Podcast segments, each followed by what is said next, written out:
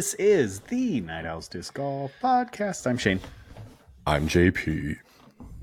And I'm Ben. And today we are here not only to talk about Ben's experience at the reserve, but a lot of other stuff. But before we get into that, we're going to go door underscore disc underscore golf, night underscore owl underscore pod. Those are our Instagram handles. And then you got doordisc.com where we have all of your disc golf needs. We do have YouTube and we'll mention the other podcast, which is Casual Relief. Are you guys recording one this week? This week we should be back on schedule. Uh, as we know with this podcast and that podcast, sometimes life just gets in the way and you need to take mm-hmm. a hiatus, but we'll be we should be back. We should be good to go. So excited to get back in it. We've got some topics to talk about. So looking forward to it. Sweet. That's fantastic. So here we go. This is a question I have um, for you guys today. Does friendship have limits? yes. okay. Okay. Well, Ben, why don't you go ahead and start? It sounds like you have something to say. My friendships Boy. that are meaningful to me uh, will never be broken in the sense that I will just never not be friends. But there are relationships where sometimes you can cross those extremes. So little petty things like I will never lose friendships over. But there mm-hmm. are some things in my life that I would consider like deal breakers of like we just can't be friends. Like we need to like cut this off. However, the the thing that happened yesterday is a little petty thing. Is a little petty thing that I'm not gonna not be friends with him over. But Matt Yadis, um, the part one of the three of the Casual Relief podcast, drove our group graciously drove our group from Green Bay to Door County for the flex yesterday. So appreciate that. There's open parking spots outside of Door Disc, uh, the store. He drives past the store and turns right to go to the public parking space behind parking lot behind the store and made me walk like a peasant. so let's bring per- some perspective. It is no more than a football field length that it's Ben had to walk. It's too far before his probably miles worth of walk in the tournament. So I'm on Matt's side here. I mean, he did drive like 70 some miles and you had to walk 100 yards. Max unnecessary, unnecessary. Matt's probably got an Apple Watch and he's just trying to get some steps in and meet his goals for the for the Matt day. doesn't have an Apple Watch. We know oh, that because he's oh we know we do. That's he, true. That's true. He ruins our group chats with the green right. bubbles. That's yes, right. He does. well, whatever he's using, he's probably got to meet some goals and wants to get those extra steps in. The audacity of this man to make me walk and put unnecessary stress on my body before I go out there and, in, into this tournament. How dare all? I can hear before I see the four guys walk in, all I can hear is Ben kind of grumbling and then Matt going, "Oh, shut up." I don't know what he said, but I heard his voice and then Ben's grumbling. to be fair, Michael also was on board with this as well. That he just blew right past it. I didn't blew see. Right I didn't realize that. All well, right, that's because so... I'm a little more more vocal in my uh, in my annoyance. it was pretty good. All right. So what about the limits that you have there, JP? Um, hmm. I mean, there's a there's a quote or there's a scene in the movie the the town. Have you guys seen the movie The Town? Yeah. Ben Affleck and uh, Jeremy Renner, oh, and yeah, it's like yeah, yeah, yeah, yeah, yeah, yeah. Boston, and it's you know about bank robbing and all this stuff. So there's a scene where uh, Ben Affleck walks into Jeremy Renner's apartment. He's like, I need your help. We're gonna do something. Don't ask questions. Don't like. I forgot how it goes. he says, "I then, like, I need your help. We're gonna go hurt some people. You can't ask yeah. any questions." And then Renner's like, "When are we leaving?" or something like that. Yeah. Who's whose car are we, ta- whose yeah, who, yeah. taking? Yeah, I mean, I, that's that's what friendship should be about. Like willing to do stuff with people for people, with no questions asked. Mm-hmm. If we're gonna tell kill you- some people, though, I might have tell some you what. questions. I tell you what, Jeremy Renner probably wouldn't have made anybody walk. Yeah. oh. See, my limit of friendship, and so my the friendship limits that I have would truly only ever be pineapple on pizza or not. That's the only thing that defines it. And that's directly to you, Kevin. Oh There- boy, did did you guys Wait, order pizza what- at the shop one time and We- like got pizza with pineapple? Oh no! What side are you on? I am a no pineapple. Oh, don't stop. Don't start, Ben. Don't say it. Don't say it. I have the eject button right here. I'm fine with it, but I'm not like make or break. Like I'm not picking it, but I'm not Nothing, anti. nothing it. sounds worse than pineapple with cheese. I don't know why that sounds like a terrible combination, but pineapple and cheese just sounds terrible. There's- so Kevin tried to play it in as this whole like, well, it just came from when anchovies stopped being a thing. Then they everybody started on picking on, and I was like, no, no, I've been picking for the last thirty, let's say consciously thirty five years. I've been saying that pineapple on pizza is garbage, and because my dad used to like pineapple and Canadian bacon. Worst. Oh yeah, like a Hawaiian ever. pizza. Hawaiian pizza, yeah, absolutely.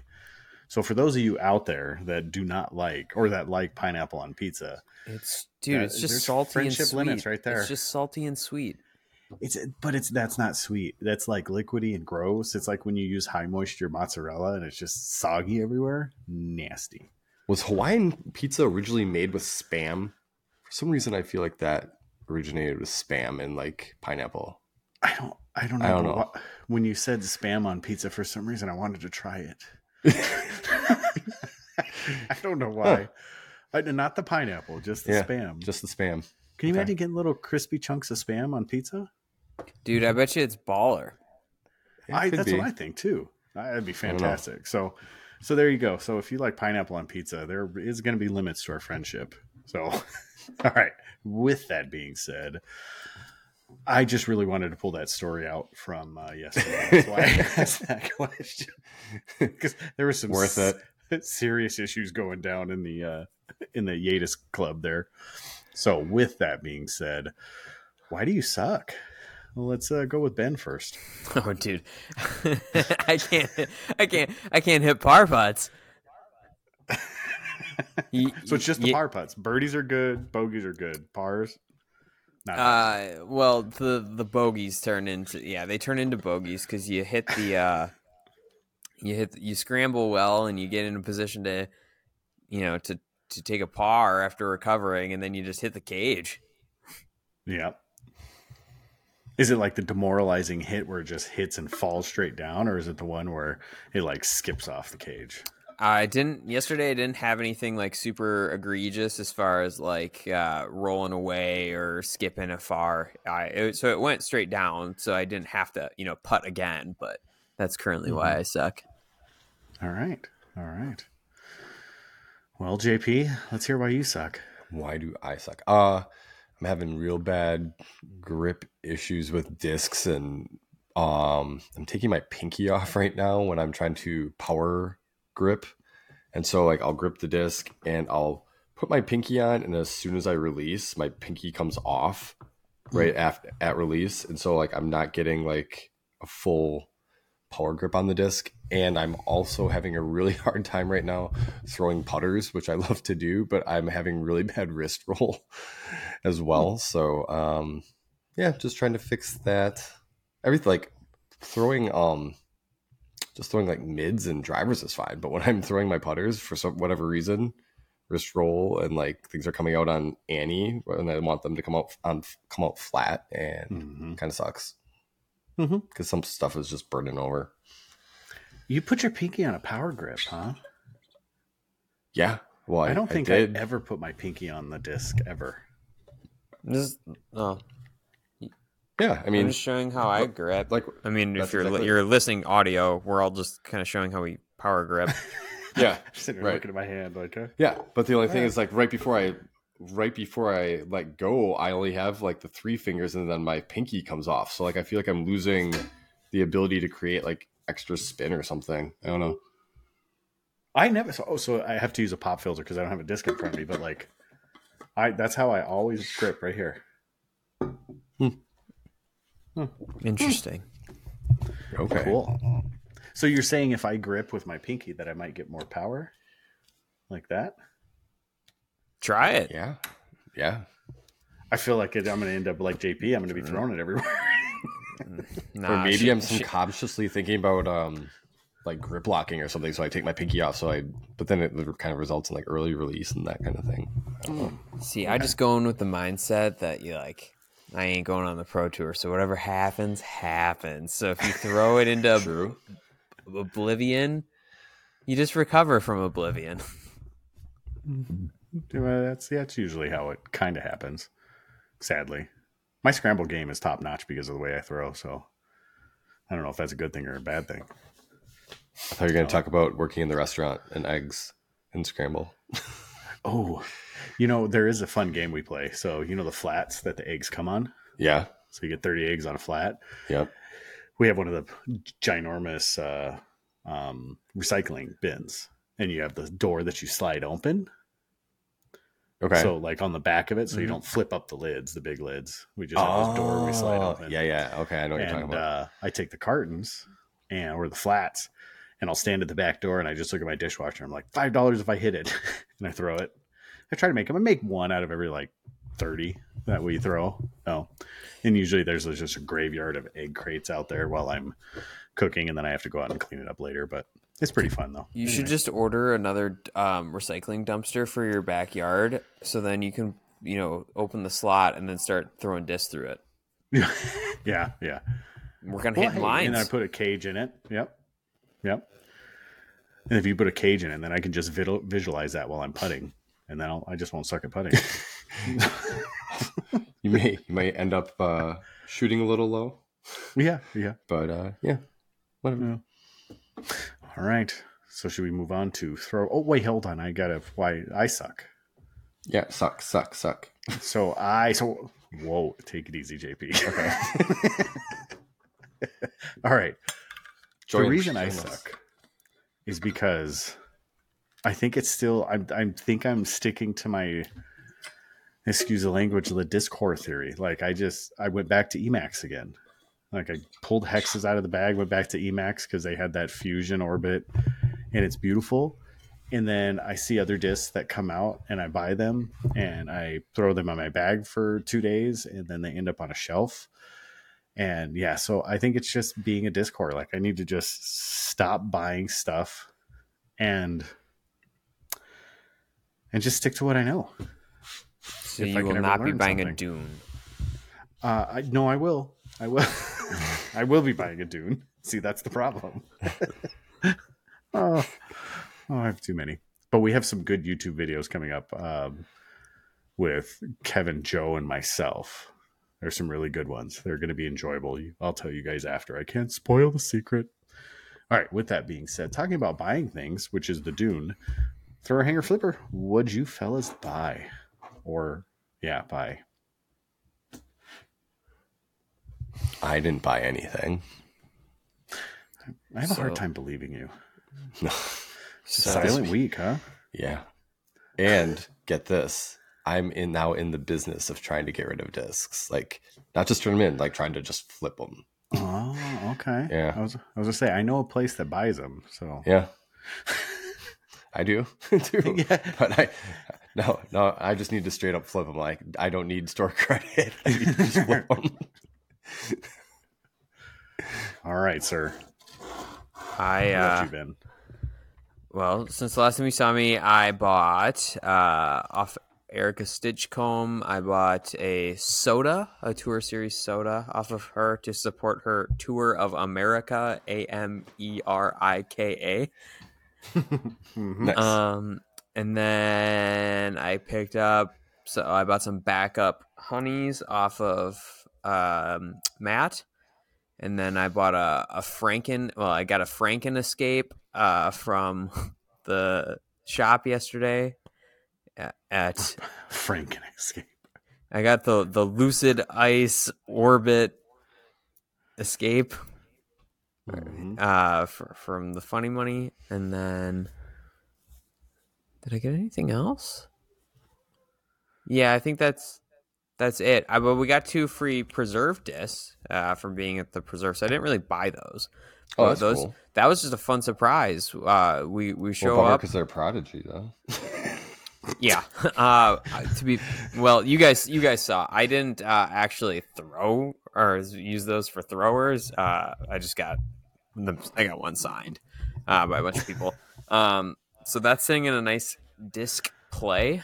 Uh, with like they're really cool. If you haven't seen them, um, they're like these hard plastic cases that are designed specifically to fit a disc.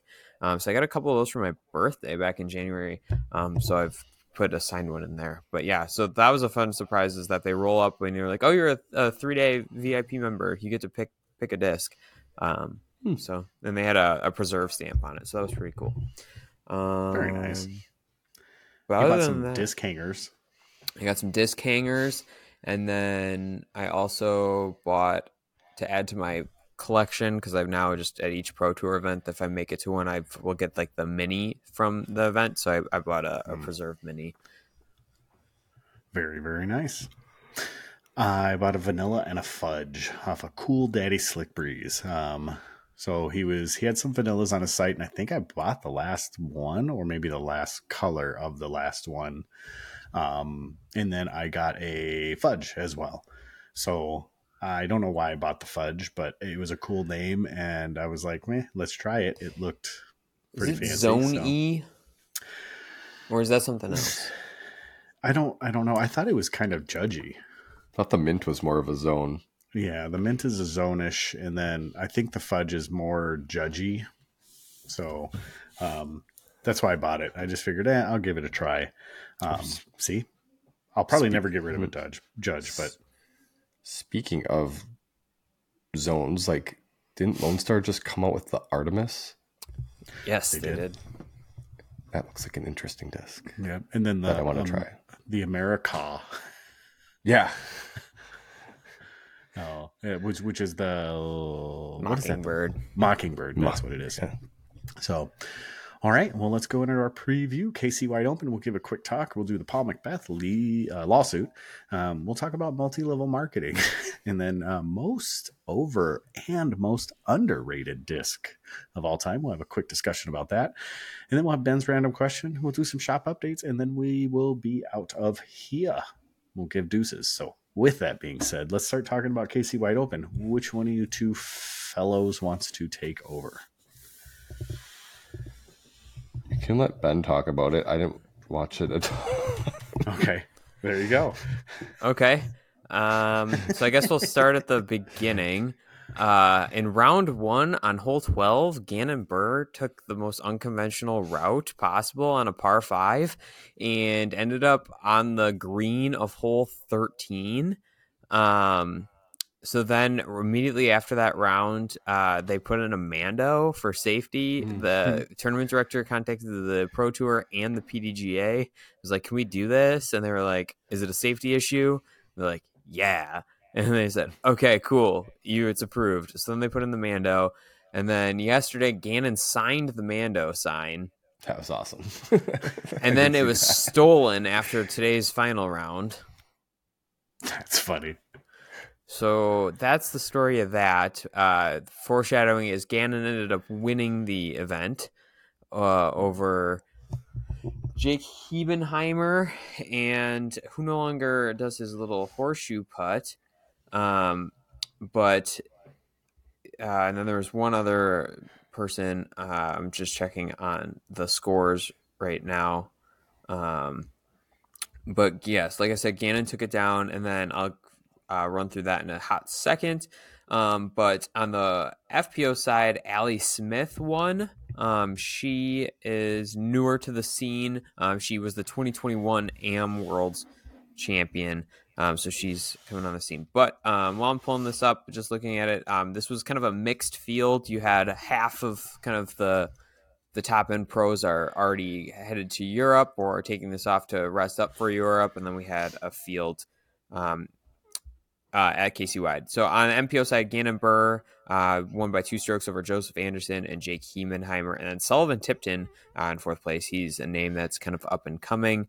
Um, we've seen him kind of in the mix at some of these silver events as well. Um, and then Allie Smith won at one under. Uh, she was the only FPO player under par in the field. Uh, she defeated um, Holyn Handley and Hannah Huynh, uh, who were both one over for the event. There's Holyn Handley again, man.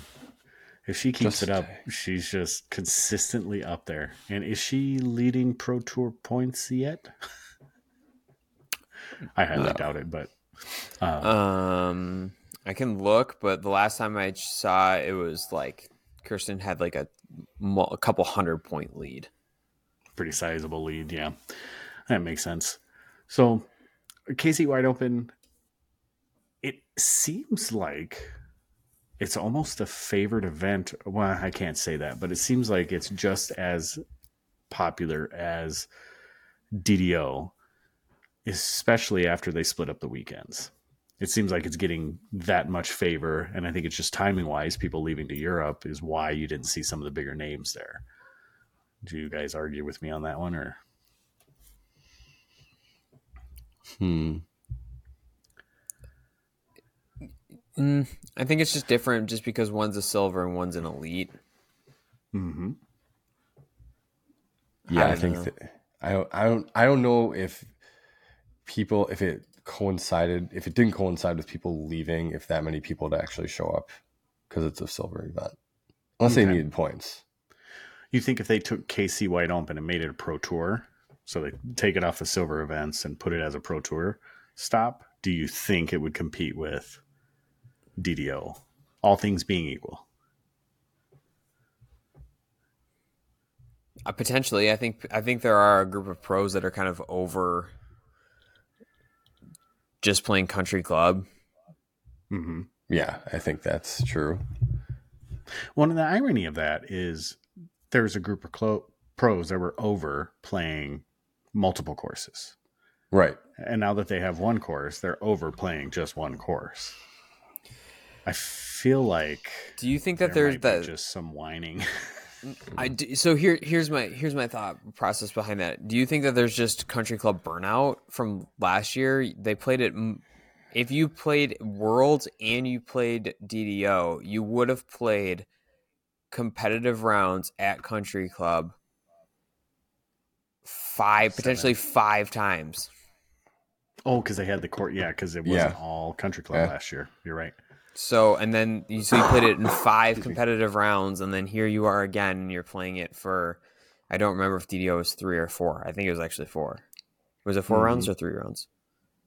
Uh, last Think- year. Was it Thursday, Friday, Saturday, I think it was. If it regardless, Sunday? let's factor Yeah. in. Mhm. Let's factor in your practice days and Mhm. the t- event from the two events from last year, and then your practice days this year. You potentially could have been playing Emporia Country Club sixteen times.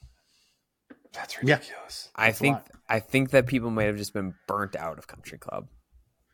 So then you think the So I think that this think event would have will wane next year. potentially. I think that this event would have been more popular and of if they if people weren't leaving for Europe. Like if this was just like if you were to, f- yeah, hmm Okay. Okay. I like it. I mean, I know we kind of glossed over the DDO and not talking about why how they cannibalized the fanfare at DDO because of not having the AM events at the same time this year. They split it up into two weekends. So the end of April was glass blown open, and then they had a pro only week, which was DDO. And everybody was complaining or was so surprised at how few spectators there were. Well, of course, because you don't have 1,200 or however many it was, 1,600 built in AMs on site in Emporia to go spectate. So at any given time. So I wonder if KC Wide Open will start to climb that list of the potential new Pro Tour and if DDO might get pushed back off of it. the crowd looked good, like a decent size today, from what At I KC? saw. Yeah, I mean it wasn't the biggest crowd that I've seen. Obviously, those are you know majors and stuff, but for a silver mm-hmm. event, it lo- it was pretty good, and I mean, this just went back to what we talked about a couple podcasts ago, where people like in that Kansas area were basically saying like it's an easier drive. There's what JP and I talked about on that on that episode was that people in Kansas right. had said that for them, it's an easier drive to get to the Kansas City area and it's closer and just like the the highway drive is easier and it's cheaper. It was cheaper to get tickets than to go to to to DDO. So without there being the AM weekend for a lot of these people that I was seeing like on Reddit and stuff, just kind of a no brainer. Like right. Yep. Plus, there's probably better barbecue at KC Wide Open than there is in Emporia. no, I didn't. I don't know if we really experienced. We we ate at a Subway while we were in Emporia, so I guess. uh Jordan and I, was, I ate a. There's a small, kind of like not like a hole in the wall kind of barbecue place, but we like sat at a counter and had barbecue, okay. and like we was able to watch uh DDO, and then like Casey White and whoever he was dating at the time was like behind us. So like you know it's kind of good because there's pros going there. yeah, so, yep, yep. that was fine. Absolutely. Speaking of that, uh, I went to Raising Cane's on Sunday after the preserve, and immediately mm-hmm. who walked in right after me was Adam Hammes, uh, AB, and then literally five minutes after that were was Robert Burridge and Chandler Kramer. Nice, nice. Did you see the hair coming from far away? Uh, I did not. The first thing I saw was the Lone Star van. Oh, okay. Oh, okay. All right. So KC Wide Open, there it was, um, and there's our discussion about it. And Paul McBeth won um, again another tournament. I thought he was all washed up, but I guess not, huh? so, with that being said, we'll talk about the Paul McBeth lawsuit. Um, we kind of just missed it. We didn't talk about it at all. Um, but Cliff Notes version, a local shop owner um, I don't know, is it? I guess we can say local route, right? So, oh yeah, it's it's out yeah, there. It's out yeah. there. So all right, we're not breaking anything here, but the owner of local route, I guess, is has a pending lawsuit on Paul Macbeth and Dylan Cease, the owners of the new owners of Goat Hill, and because he or someone he was with got hit by a disc, is that correct on site? He was hit he yep. was hit by a disc on site and which is very strange because the sun king discs who runs that is their only competition basically in that area um, but nevertheless he got hit by a disc at goat hill and he is now suing uh, Paul McBeth and dylan cease so not Goat Hill, the King Grand of the Hill Canyon. Course. King of the Hill. Sorry, yeah, sorry. Yeah, Grand, Canyon. I'm sorry. I kept saying yeah. Goat Hill. Why did I say Goat Hill? Um, because it kind of sounds the same. Yeah, yeah. yeah. So, um, I don't know. So I'll talk non-professionally, just off this cuff. You know, it just seems pretty ironic that the only other shop in the town is also, but you know, I think I've told the story before about losing a disc, a really good disc. There was a guy swimming in a pond um, when I was out in that area. The gentleman, I was like, "Hey, can you grab that disc for me?" He goes, "Yep, you can pick it up um, at whatever. I'm going to go sell it back." And went into local route and talked to him about it. And he's like, "Well, I haven't cleaned them or anything, but when I get them done, you can come back and buy it." And I was just like, "Hmm, that doesn't seem right." And then when I talked to somebody else, I don't know if it was the owner or not, but they're like, "Yeah, we're trying to get him not to do that anymore." But I'm like, "But you're still buying all these discs from him. Why?" So it was a little goofy. So that was my only experience with local route. I mean, well, not my only. I'd been in there two other times and just bought some discs. So just a standard um, disc. And I'm not talking ill of them, but it just seemed strange that all these things are happening. But now you get hit by a disc. You're a disc golf shop owner. The only thing you're doing is hurting disc golf in that area. And what you're doing is if he ends up winning, what can of worms has he opened up for all private disc golf courses from now until the future? That's my biggest concern. I could care less who owns it, who's doing it. What you're doing is setting a precedent for everybody else that hit, gets hit by a disc to try to sue an owner or a municipality for it. And municipalities, fortunately, are most of them are covered under recreational immunity and they have insurance to cover those type of things. But just private landowners, it's going to basically shut them down. There's a zero percent chance in my mind that this lawsuit is winning because the McCease lawyers are arguing that he that this individual did not follow the proper channels of the insurance through the PDGA, which because where when he was injured, uh, I use air quotes there, um, was in a PDGA sanctioned event. So Mhm. the PDGA, when you when you So register your events, you get there. insurance there. So that's Mhm. what they're arguing, and I think that that's going to be this. I think that this is pretty cut and dry in the sense of that, like their lawyers are just going to say, "Well, yeah, he could have gone through the insurance, and they could have, we could have done the claim, and he could have, you know, been covered up to X amount of dollars or whatever."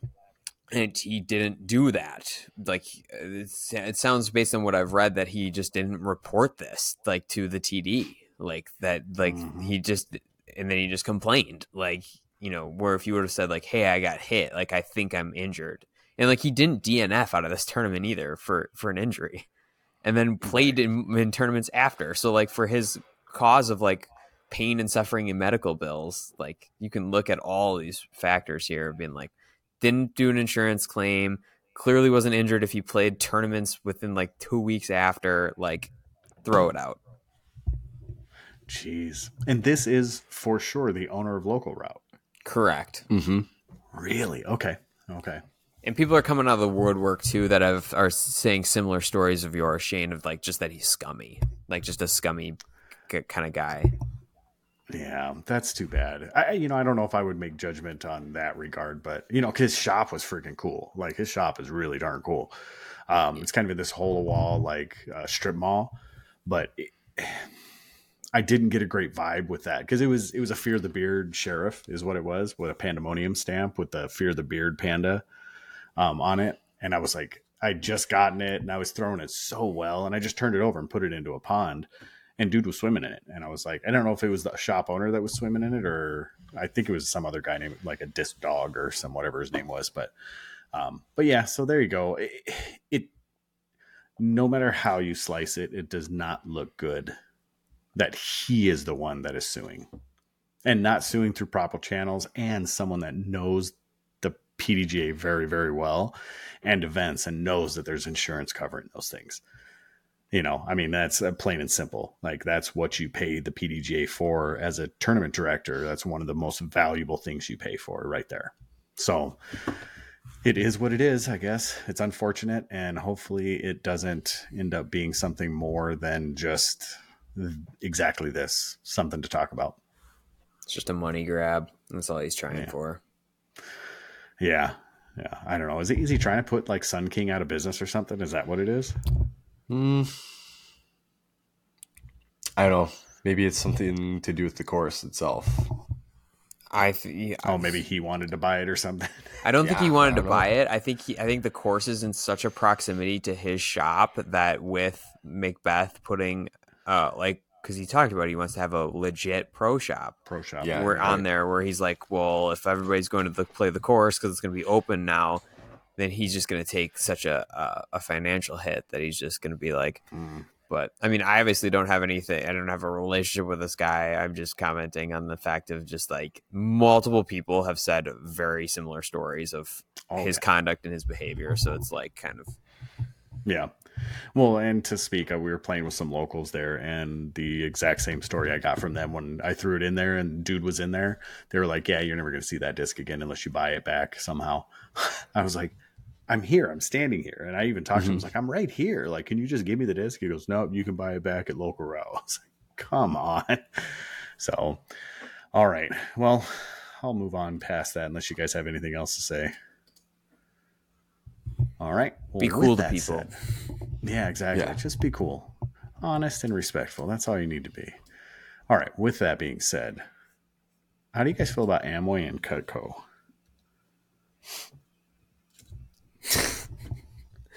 I knew so many. what? I knew so many Amway people. Cutco? I knew so many people that Yeah. sold that, that that attempted like people I went to college with that you'd be like, "What are you doing for work this summer?" And like, "Yeah, my buddy set me up, and I'm gonna sell Cutco." I'm gonna, mm. and I was like, "Oh man." You've never heard of Cutco, JP? No, honestly, I don't think I have. They're like they're a multi-level marketing. Um, Pyramid scheme. y- yeah, no, because those are nice. illegal. They're multi-level marketing. yeah, exactly. yeah. So they're Okay. they're as a restaurateur and kind of knowing my cutlery pretty well, they're some of the most overhyped um, knives that you can get. So the first cut is always fantastic. The shears that cut pennies, sure, those are those are awesome. They don't hold edges. The sharpeners that you get, I mean, they're they're really thin steel. They're ergonomically, they're garbage if you're actually using them for any certain period of time, but they are friggin' expensive. Um, and they have a great marketing scheme, and a lot of people purchase them. And you know, for the home cooks, like sure, they're fine. They're just like any other knives you'll buy. They're just expensive. So then there's Amway. Everybody knows Amway, right?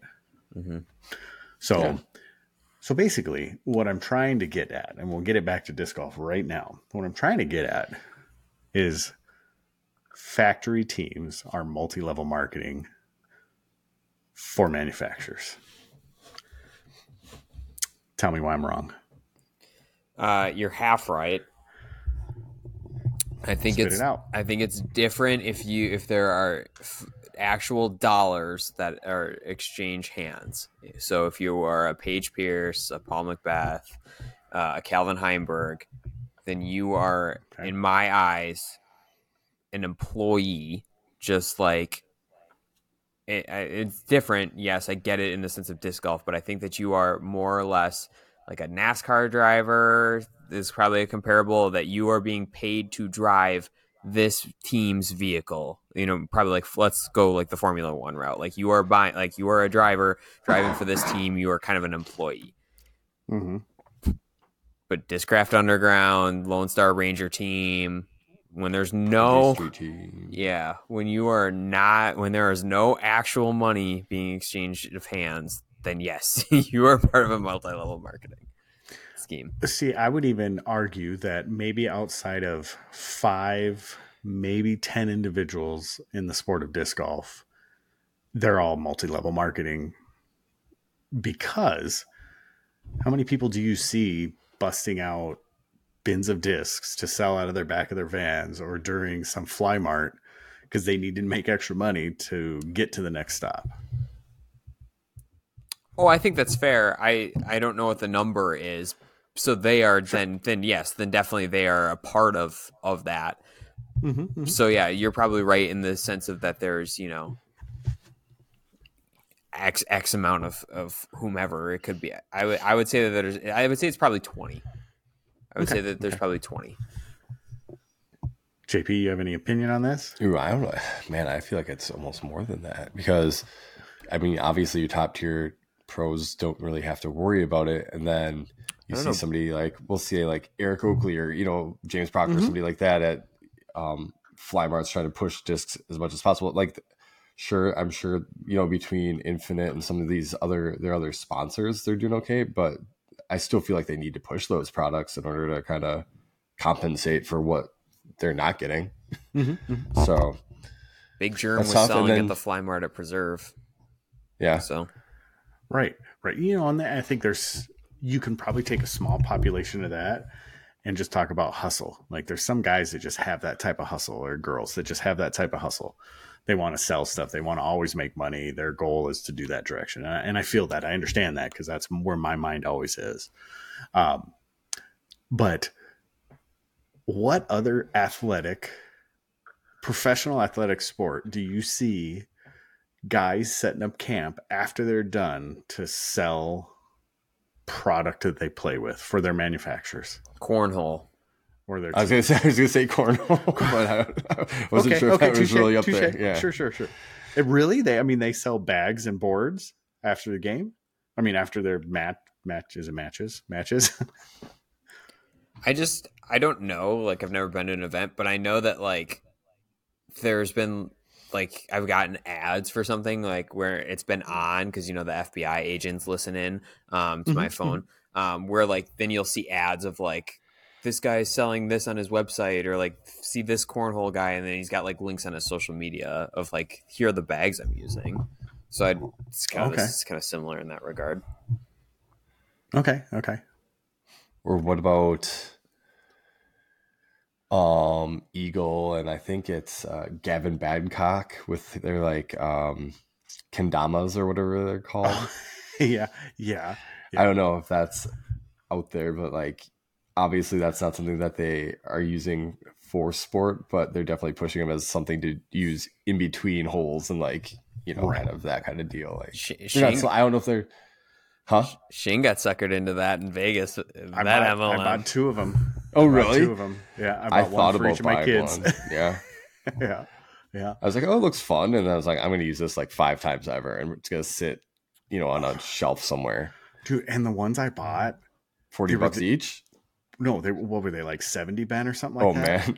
I don't remember because I uh, grabbed both of them and I was like over a hundred bucks for both of these. Yeah, you you is like expensive. Yeah, Mhm. I just remember Shane went up to the guy and was like, "What's the difference between this one and this one?" And then I, I think he was like, "This one just like the paint lasts longer or something like that." the string is different. Like, Yeah. something like that. Oh yeah, so I was Oh, like, all right, I'll take two of those. I don't know if I picked the better one or the the other one, the cheaper one. But I remember I, I was like astonished when he told me the price. I was like, well, I guess it's a gift for the kids. Like I called my wife to confer. I was like, is it okay if I spend this money on this? so yeah. So so yeah, I mean, for anybody, prove us wrong. Like how is disc golf, how are disc golf factory teams, aside from the very top pinnacle of our sport? And I'm talking like 10 guys, 10 women guys. Hmm. Oh, wait, wait. But here's the thing as like a street team, so like Ben, like not really affiliated with the Ranger team or any- anymore or whatever. There's no promise that if you sell these products, you're moving up in the in the program. Like that's the crazy, you know. Like you could like help them move product, and it's like, well, you're not moving up a tier on our like team. Mm-hmm. Like there's no reason to like push anything. yeah, there's there's Yeah. no checks and balances with that. Like, I don't know how other teams work, but the Ranger team it was just like, yeah, tell all your friends about this product, and then like. There's nobody checking on that. Where like with my Circle One team, which I'm really happy to be a part of that team, like like the that that company like encourages you to post and like they can see like they're seeing your post because they're liking it and they're Mhm. sharing it and then like you know they they see all these things and like you know then like as time progresses like you do get a little bit more love from them but like with this ranger team which is So, now like, you at have a code, 2200 right, people You have a code with Circle One. Yeah. Do you see a kickback with that at all? Yeah, so the Okay. so the my only critique is, and other people have mentioned it, and like they it is something that they're talking about in the future is giving the consumer uh, something with your code because right now it doesn't do anything, but we just get a kickback. Where we're hoping that like in the future, like the code is like free shipping or like five percent off or something Mhm. for like Mhm. anybody. So Mhm. So you say that there's no increase to what they do for pushing companies and doing that stuff. Then why is there such a priority on how well people's social medias are? So you're saying you don't move up a level. I mean, Kona Star Panis got or Montgomery got one of the largest deals in the world primarily based on her social media status, right? Yeah, but I mean, that? like she was on like the. I think I think JP and I are just talking about like uh us level, right? Like we're not like Okay, Kona's Yeah, yeah, like yeah, yeah. like Kona's different in the Yeah. fact that like she was on the tour. She is was already playing at like that touring. Yeah, she's an upper. T- yeah, But like right. you're- So you're telling me though, if you guys both blew up and both got over a million followers on whatever platform you want to talk about, that you wouldn't get some sort of bump? Not from But that any of doesn't the have team. anything with like selling stuff. Like it, I wouldn't get an ambassador for him, right? Yeah, I mean, I like if I had a million followers and people were buying stuff with like Circle One, then yes, I would get an, Mhm. an increase. But like when we're just, like, but just with like the- I think going like the original was just like with the Lone Star team. Like, there's nothing like uh, there's there's nothing for me to would have for me to have at that time like st- st- strove for, striven for Stru- yeah, something like that. one of those two. of those words. I didn't major in English. But here's the thing, Shane. What if what if you were a street team member, had a million followers, and you were just on the street team, and you were just helping them move product, and they didn't have to pay you? There's no incentive to move you up.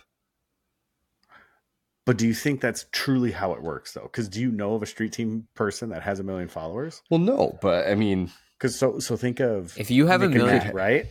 Right? You know Nick from Nick and Matt. So he got bumped up off the street team to whatever it was, or underground team to whatever it was.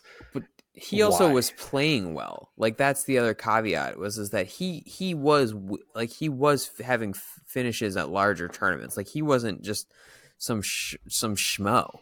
Like he True. Okay. like I th- like the thing is is that I also think that it is in every if you have a million followers, it is in your best interest to not be on any team.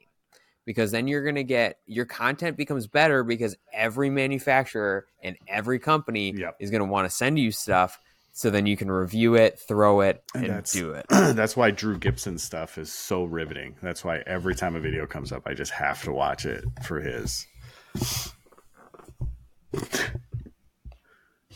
Why is there no comment on that? Uh, I don't know. Drew Gibson took some heat this week and uh He did. He really did. because of finish line. Yeah. Well, so what was the deal with it? What was what was the cause of that? they just think that he's lazy and that you know it's just like why like they just think he's he's lazy for coming up with finish line for the which is obviously the name of the shoe retailer and that then he has is selling discs with the Jordan brand Jumpman on it and they just think like he's just like I think those people that were critiquing him are just kind of over like this Drew thing of being like dude it's lazy that you came up with finish line and then are already in breach of copyright for in trademark laws of putting the Jumpman on a disc and selling them. True. True. Isn't that kind of what Supreme does though, too? I've always wondered about Supreme. The the streetwear company. Uh, yes. Yeah, Is that what, what they do? Yeah. Because I know they put it on a brick too. And Oh, yeah, they sell just a slap brick their for logo it. on stuff pretty much. Yeah. but, I mean, They slap dude, it on anything. And I'm sure they have consent and they pay for the rights and all that stuff. And Yeah, I understand that. Yeah, because Drew Gib, yeah, Drew Gibson is in no way, shape, or form paying Nike and Michael Jordan to to use the Yeah, Jumpman. no, I highly doubt that. Highly doubt that. So, all right. Well, I hold firm to the multi-level marketing for discs and disc golf and anybody that plays for a team other than probably the 10 to 25 people. Okay, They well, get paid well. last question then. So if I get a 1000000 Mm-hmm. subscribers and a million followers on my Instagram, what level do I get to go up to on the Door Disc Golf team then? Uh, the level that you're at. Because we wouldn't be able to afford, we wouldn't afford to pay you. Like it would be like me reaching out to Simon Lizotte. I couldn't afford to pay him, right? So unfortunately, there's a cap to everything. I would say good luck, thank you very much. I hope you remember us, but go get him, Tiger. right? right? like, I mean, we got to know our, you got to know the realms we live in, you know. So Then okay, knows, if I then circle back here and we'll wrap this segment up. If I get to a million Instagram followers, then I want a reserved Mm-hmm. parking space out front, so Matt doesn't have to make me walk.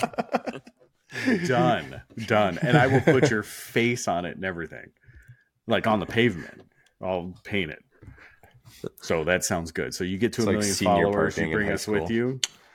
yeah, exactly. The Ben's Reserve parking. So, all right. Well, I feel like that guy that sets up the tables at colleges with the microphone and says something like really controversial and says, "Prove me wrong." So I Mm. feel like I feel like I should do that out at a disc golf tournament somewhere. Just set up a black table and with a tent, and then sit there with a microphone. What's that guy's name? I don't know. I see him on like reels and stuff all the time. I know he's a meme. Like yeah, really that's like, exactly it. You, know, he's got the, like the whiteboard, and then he, he like people Yep. erase whatever it is and put something different, and Yeah, you're like, yeah, prove me wrong. Okay. yeah. So, all right, here we go. This is another one that we're going to have some uh, haters on. Most overrated and most underrated. And I'm going to say it first, Ben. The Destroyer, the Innova Destroyer is the absolute, undisputed, most overrated disc ever produced. Yeah, I don't need to say anything else. I think that it's it's it's been it's overrated, but it's been valuable to disc golf in the sense of that everybody copied it, which is kind of what made it overrated because now it's Mhm. nothing special. Right, right. So there, there is. Va- let me let me pull back. There is value to the pioneers, and a destroyer was a pioneer of a class. At this point, it's overrated. Currently in modern disc golf, it is the most overrated disc. What do you think, JP? What do you have? I agree with that. That's a solid, yeah. Because like, there's the clones that everybody's trying to copy. Every, I mean, everybody strives to get that 12, 5, minus one, you know, 3 Mm-hmm. disc to fly exactly like a destroyer. But the problem with that is destroyers all have different runs. You know, the, the way they fly. You know, all that. Just you never know what kind of destroyer you're going to get, and that's a real problem for that disc. Yeah. yeah. Um, I'm I'm tempted to say the buzz, but I love the buzzes at the same time. Mm. But at the same time, I feel like a lot of people try to copy the disc and just don't get it as close as they can to that. You know, it's like uh, there's always the, the buzz or the rock is like the hard argument of like what mid range is yeah. Kind of a king. But I think there's people that would be like, yeah, the buzz is pretty overrated. Mm-hmm. You know what's coming in a close second currently in modern day discs is the hex. You brought up the buzz. The buzz and the hex are two of the discs that I've found that are very darn close. The hex is super close as far as flight goes to a buzz. Mm-hmm. But I would say there is a level of Simon Hype Train that has pushed this hex into a really, really closely, a really close front runner for the overrated disc, modern Glitch. overrated disc. Yeah, I wasn't going to say it out loud. we'll we'll follow this with the shop updates and the discs we're bringing in pretty soon. All right.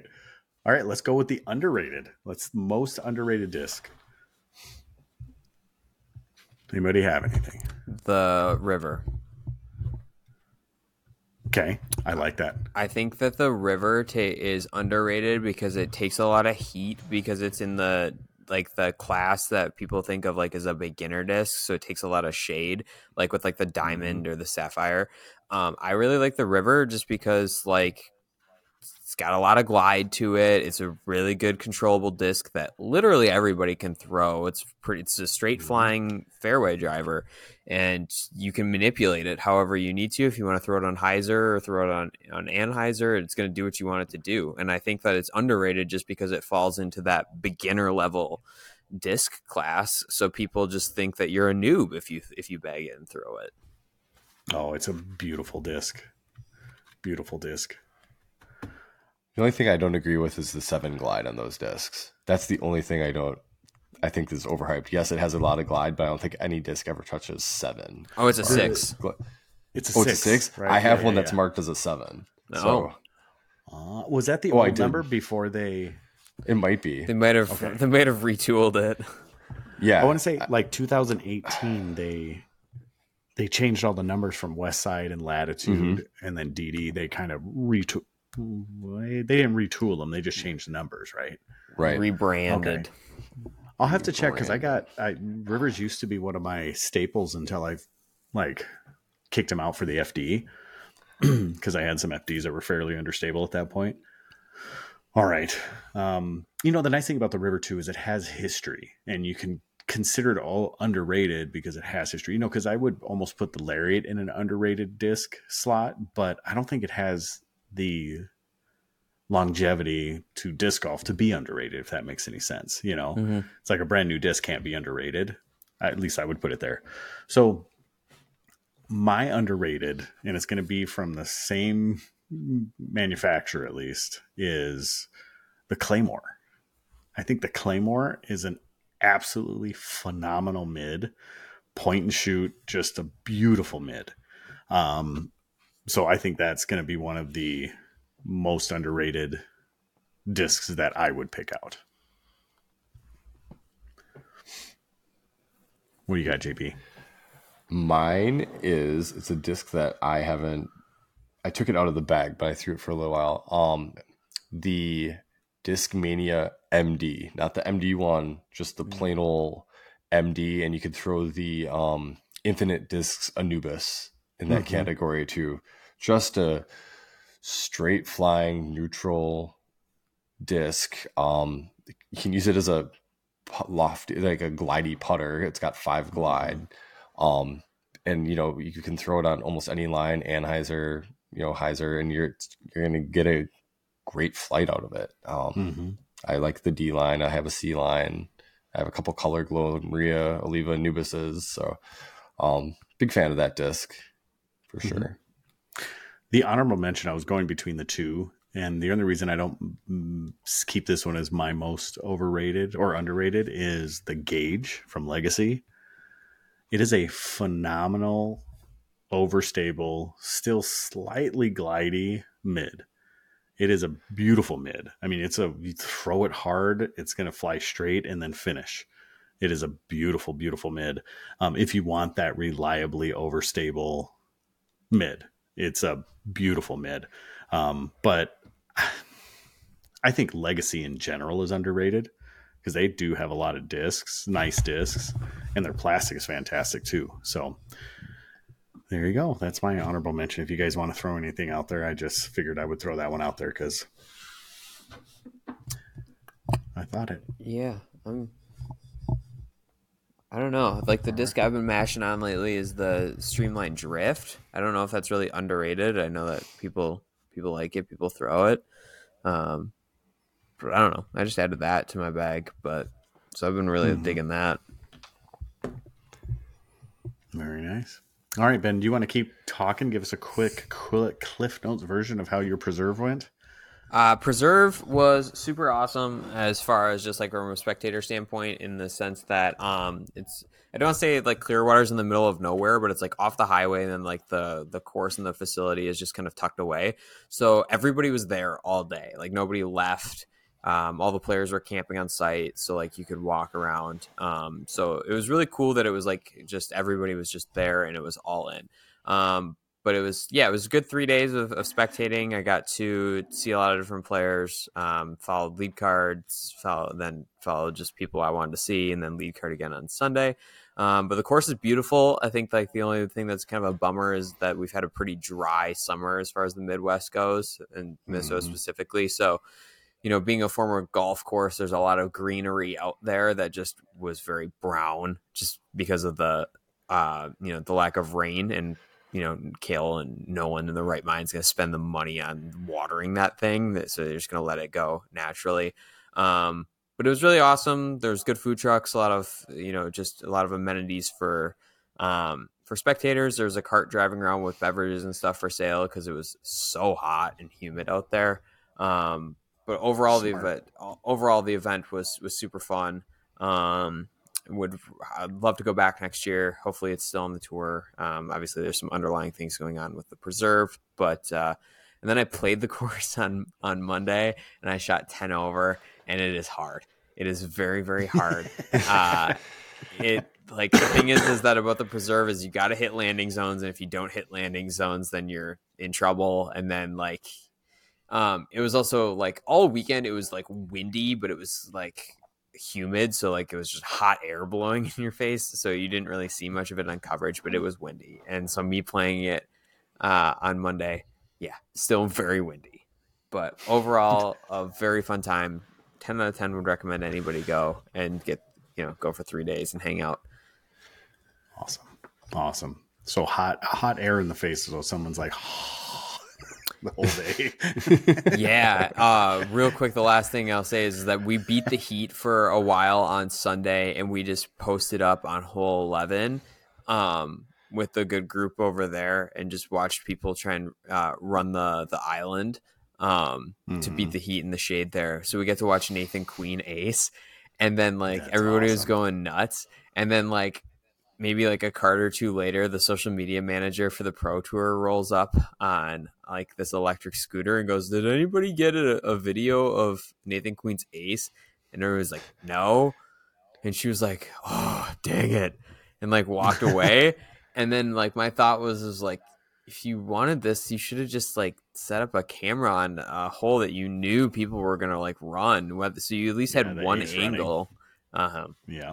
So then of course everybody came back and in the crowd after that immediately after she left uh somebody like the card came up and everybody goes all right now is everybody recording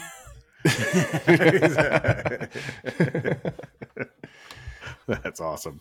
That would be cool though for them to use your, you know, your clip I wonder if they would have given you like a free disc or something. Oh, I would have. I would have taken them for something. All right. Anything else, Ben, for that? No, uh, the, being on the pro tour, it's hard playing on these courses. That's all I gotta say. Mm-hmm. They are. They are. All right. Now on to your random question, and then we'll get into shop updates, and then we be out of here. What is your favorite amusement park ride? Good question. It's definitely not the lines. Oh man. Okay. I I've got mine. Go for it. All right. So it's changed, but at Universal Studios, they used to have Back to the Future the ride. Nice. it's it's now The Simpsons, or it might even be closed down. I think they might have actually closed down that section. But I would jump in line after getting off and just try to get back on as fast as I could because that ride was awesome. That was the motion ride, right? Right. You Yep, yep. enter the DeLorean and then like it like takes off in a room and you go up and there's a giant screen. And I thought it was so awesome because like you're looking at the screen and like it's banking and tilting and all these different things. I was like, oh, so cool. And then you look over, like you can lean out a little further, you know, out of the car, and you look to your left and your right, and you're like, oh, you mean I'm not the only car that's doing this right now? There's like There's, like, five or six of other, them. yeah, all in a row. I was like, it kind of ruined the mystique of it, but it was still totally awesome. That's great. Oh man, I don't know if I have. I like. I really enjoy them all. So there's two rides I could think of. New York, New York. I believe there's a roller coaster outside of New York, yes. New York. Yep. Super short, super violent, but awesome. It's really really fun. Um, and then uh, so it's, they're both roller coasters. And then is it the Hulk or Spider Man?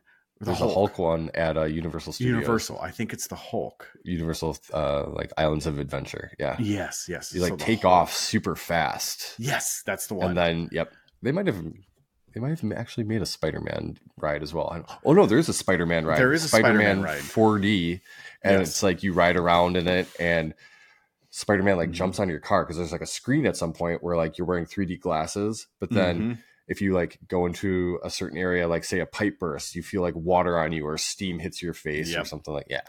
Yep. And the only other one that I so I'll have two stories, two more to go with the rides. I have Earthquake. I have this nostalgic love for Earthquake, the ride. hmm Amazing. Um, and then I have a disdain, and I, I don't think I, I know I'm not alone in this.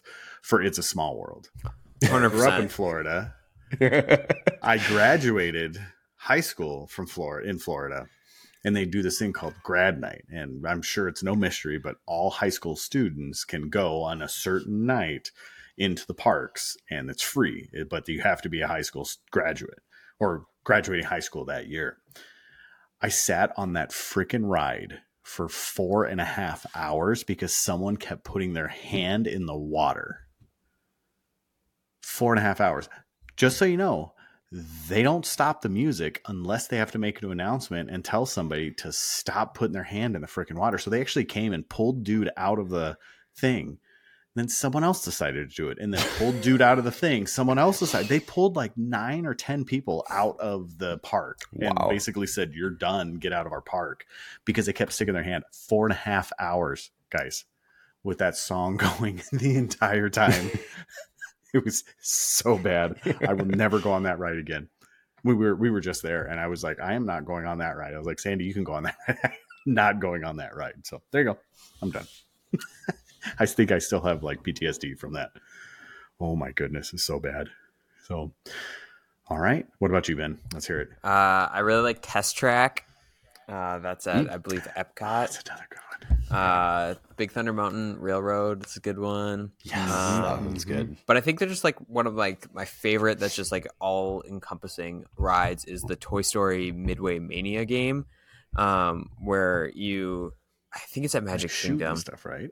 Yeah, so like you're in like these like kind of tilt a whirl ish type cars and like they spin around, but then you have like it's like a immersive game and like so like you're shooting Yeah. like things on like these you're shooting things on the screen and you're getting points and then like you're competing with Mhm. whoever's in the car next to you. So like that I think is like one of my f- favorite of all time just cuz it's you know, it's cool you're whipping around like this track but then you're also playing a game and it's just fun.